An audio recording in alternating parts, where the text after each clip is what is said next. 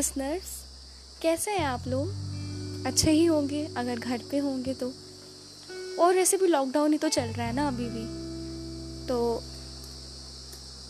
मैं आप लोगों से बस इतना कहना चाहूँगी कि भले ही हमारे प्राइम मिनिस्टर ने लॉकडाउन को थोड़ा इजी बना दिया है, लेकिन आप उसका फ़ायदा ना उठा के अभी भी आप घर पर ही रहें, क्योंकि केसेस अपने इंडिया में काफ़ी ज़्यादा हो रहे हैं।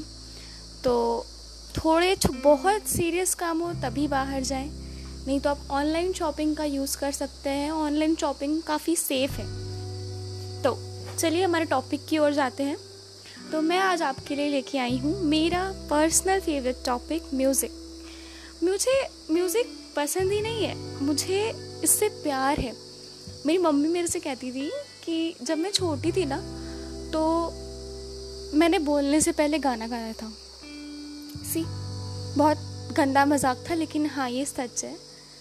तो अभी हम ये बात करते हैं कि ये जो म्यूज़िक है ना, इसका ओरिजिन कहाँ से हुआ था, ये म्यूज़िक कहाँ से आया। तो कहते हैं कि म्यूज़िक का ओरिजिन 2000 साल पहले किया गया था। हमारे हिंदू भारतीय संगीत की बात कर रही हूँ मैं, और हमारे हिंदू भारतीय संगीत में कभी एक दिल होता है जिसको हम कहते हैं राग और ताल। राग होती है हमारी मेलोडी और ताल होता है हमारा रिदम। म्यूज़िक हमारे दिल को शांत रखता है। मुझे ऐसा पर्सनली लगता है कि अगर हम गाने सुनते सुनते कोई काम करते हैं ना, तो वो काम हमें और थोड़ा आसान लगता है। वो भले ही कितना टफ काम हो, लेकिन जब हम गाने सुनते सुनते करते हैं ना, तो वो कहते हैं ना गो विद द फ्लो, तो वो उसी गो विद द फ्लो में हमारा सारा काम हो जाता है। आपने ये भी देखा होगा ना कि जैसे छोटे छोटे जो ठेले होते हैं जहाँ पे हम भेलपूरी खाने जाते हैं, या फिर जहाँ पे प्रेस वाली आंटी जी बैठी होती हैं, वो भी अपने पास छोटा सा एक म्यूज़िक सिस्टम रखी रहती है, क्योंकि उनका इतना बड़ा दिन होता है। वो मुझे ऐसा लगता है कि गाने सुनते सुनते शायद उनका इतना बड़ा दिन कट जाता होगा आसानी से, है ना। आजकल की ज़िंदगी तो हर पल दिल और दिमाग की जंग से लड़ता रहता है। इसी जंग के बीच थोड़ा आप लोग भी गाना सुनिए, हो सके तो घर में कोई इंस्ट्रूमेंट बजाना सीखिए।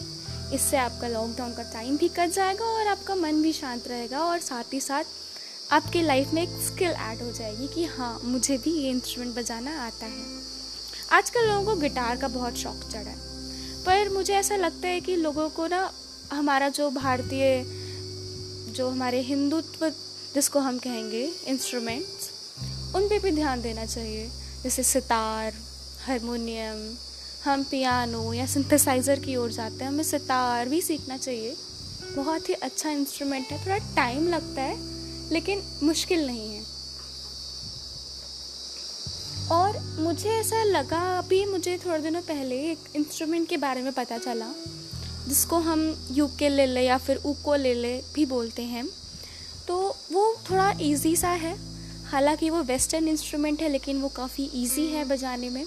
मैंने पर्सनली ऑर्डर किया है, आप भी उसे एक बार ऑर्डर कीजिए, मंगवाइए, या फिर आप YouTube पे सुन सकते हैं उसे कि वो कैसा साउंड करता है। आप भी मुझे बताइए कि आपको कैसा लगा।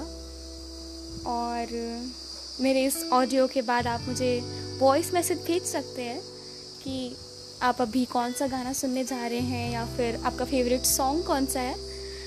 I'm waiting for your audio messages. Thank you. Bye-bye.